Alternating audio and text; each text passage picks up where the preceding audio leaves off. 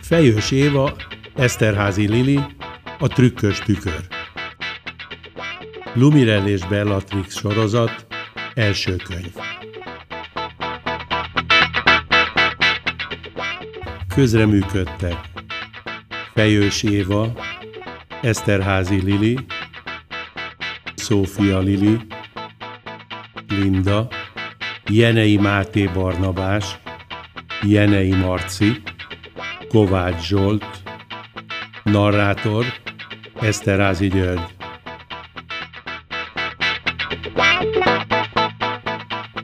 A felvételek a Szabó Pince stúdióban készültek 2023 őszén.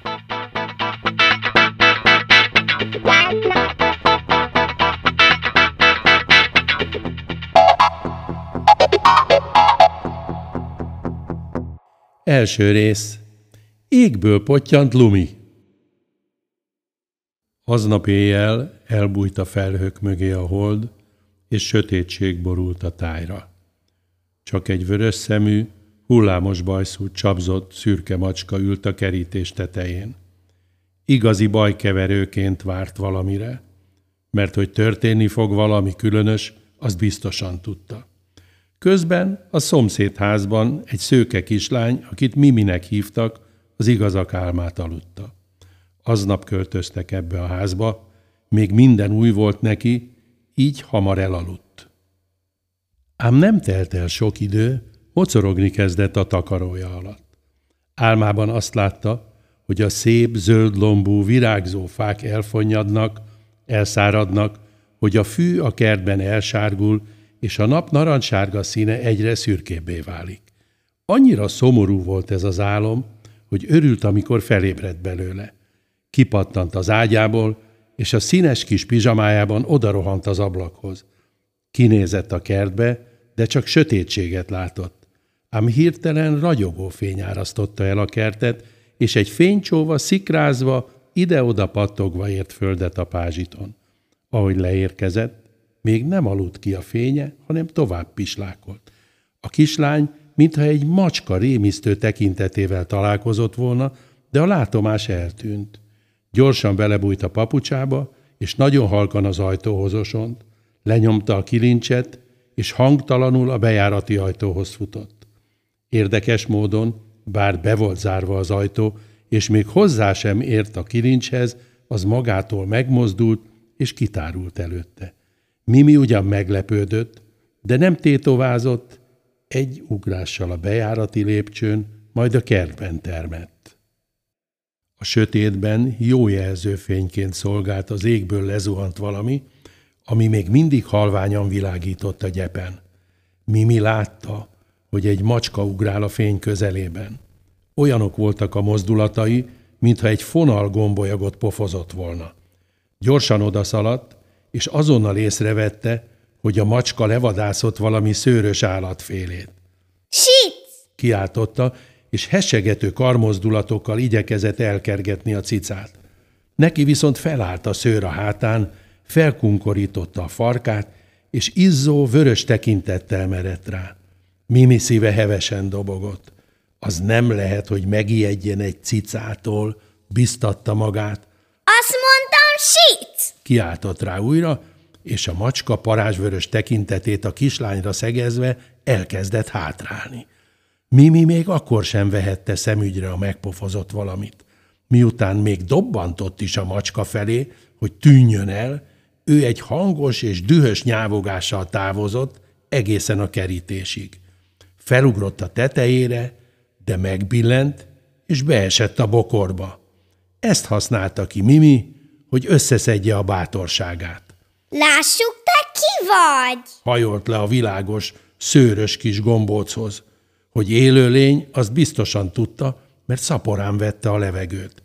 Mint egy labda, amit nyomorgatnak, a lélegzetvételtől hol szép, formás gömbé változott, hol összepréselődött. A kislány észrevette a gombóc szőrös kis fülecskéit. Meglepve látta, hogy kinyílik az állatka hatalmas, kék szeme. Óvatosan közelítette hozzá a tenyerét. Annyira izgult, hogy a torkában dobogott a szíve. Még sosem látott efféle élőlényt. A világos gombóc az első pillanatban egy kis bagolyra hasonlított, majd elkezdett nyújtózkodni. A fülei alól aranyszínben tündöklő kis szárnyak bukkantak elő. Finoman megmazgatta őket, mintha csak vitorlák lennének. Lassan felegyenesedett, és Mimi meglepetésére egy harmadik szem pattant fel a melkasán, ami egyenesen rászegeződött. Aztán, mintha táncolni készült volna, megrázta két első mancsát, ahol a tenyeréből újabb két szemmel vizslatta a kislányt.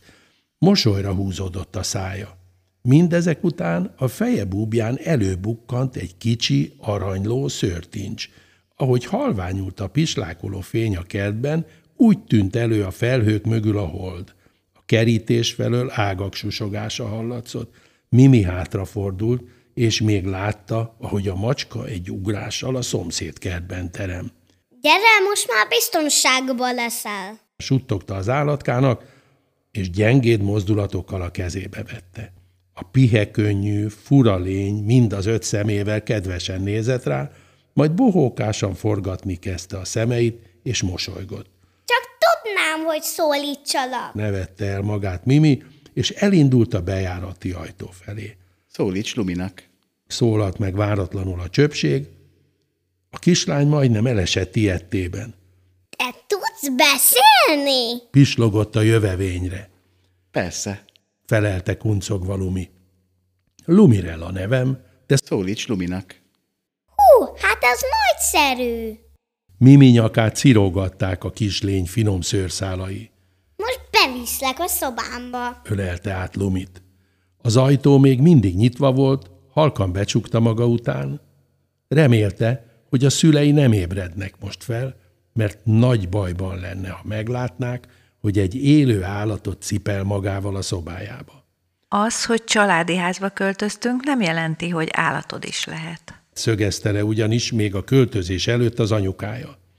Amikor már biztonságban voltak, beültette Lumit az ágyába, a párnájára, és megkérte. Most meséld el, honnan jöttél. Egy távoli helyről, a jó álmok várából, álomvárból érkeztem. Nagy a bajod át, Mimi. Felelte Lumi, majd szinte abban a percben lehúnyta mind az öt szemét, és már aludt is. Mimi fejét szintén húzta az ágy, és kisvártatva ő is elszúnyókált. Találkozásuk akár az álmában is történhetett volna, de az, hogy Lumi ott szuszogott a takaró alatt, jelezte, hogy bizony nagyon is valóságos volt.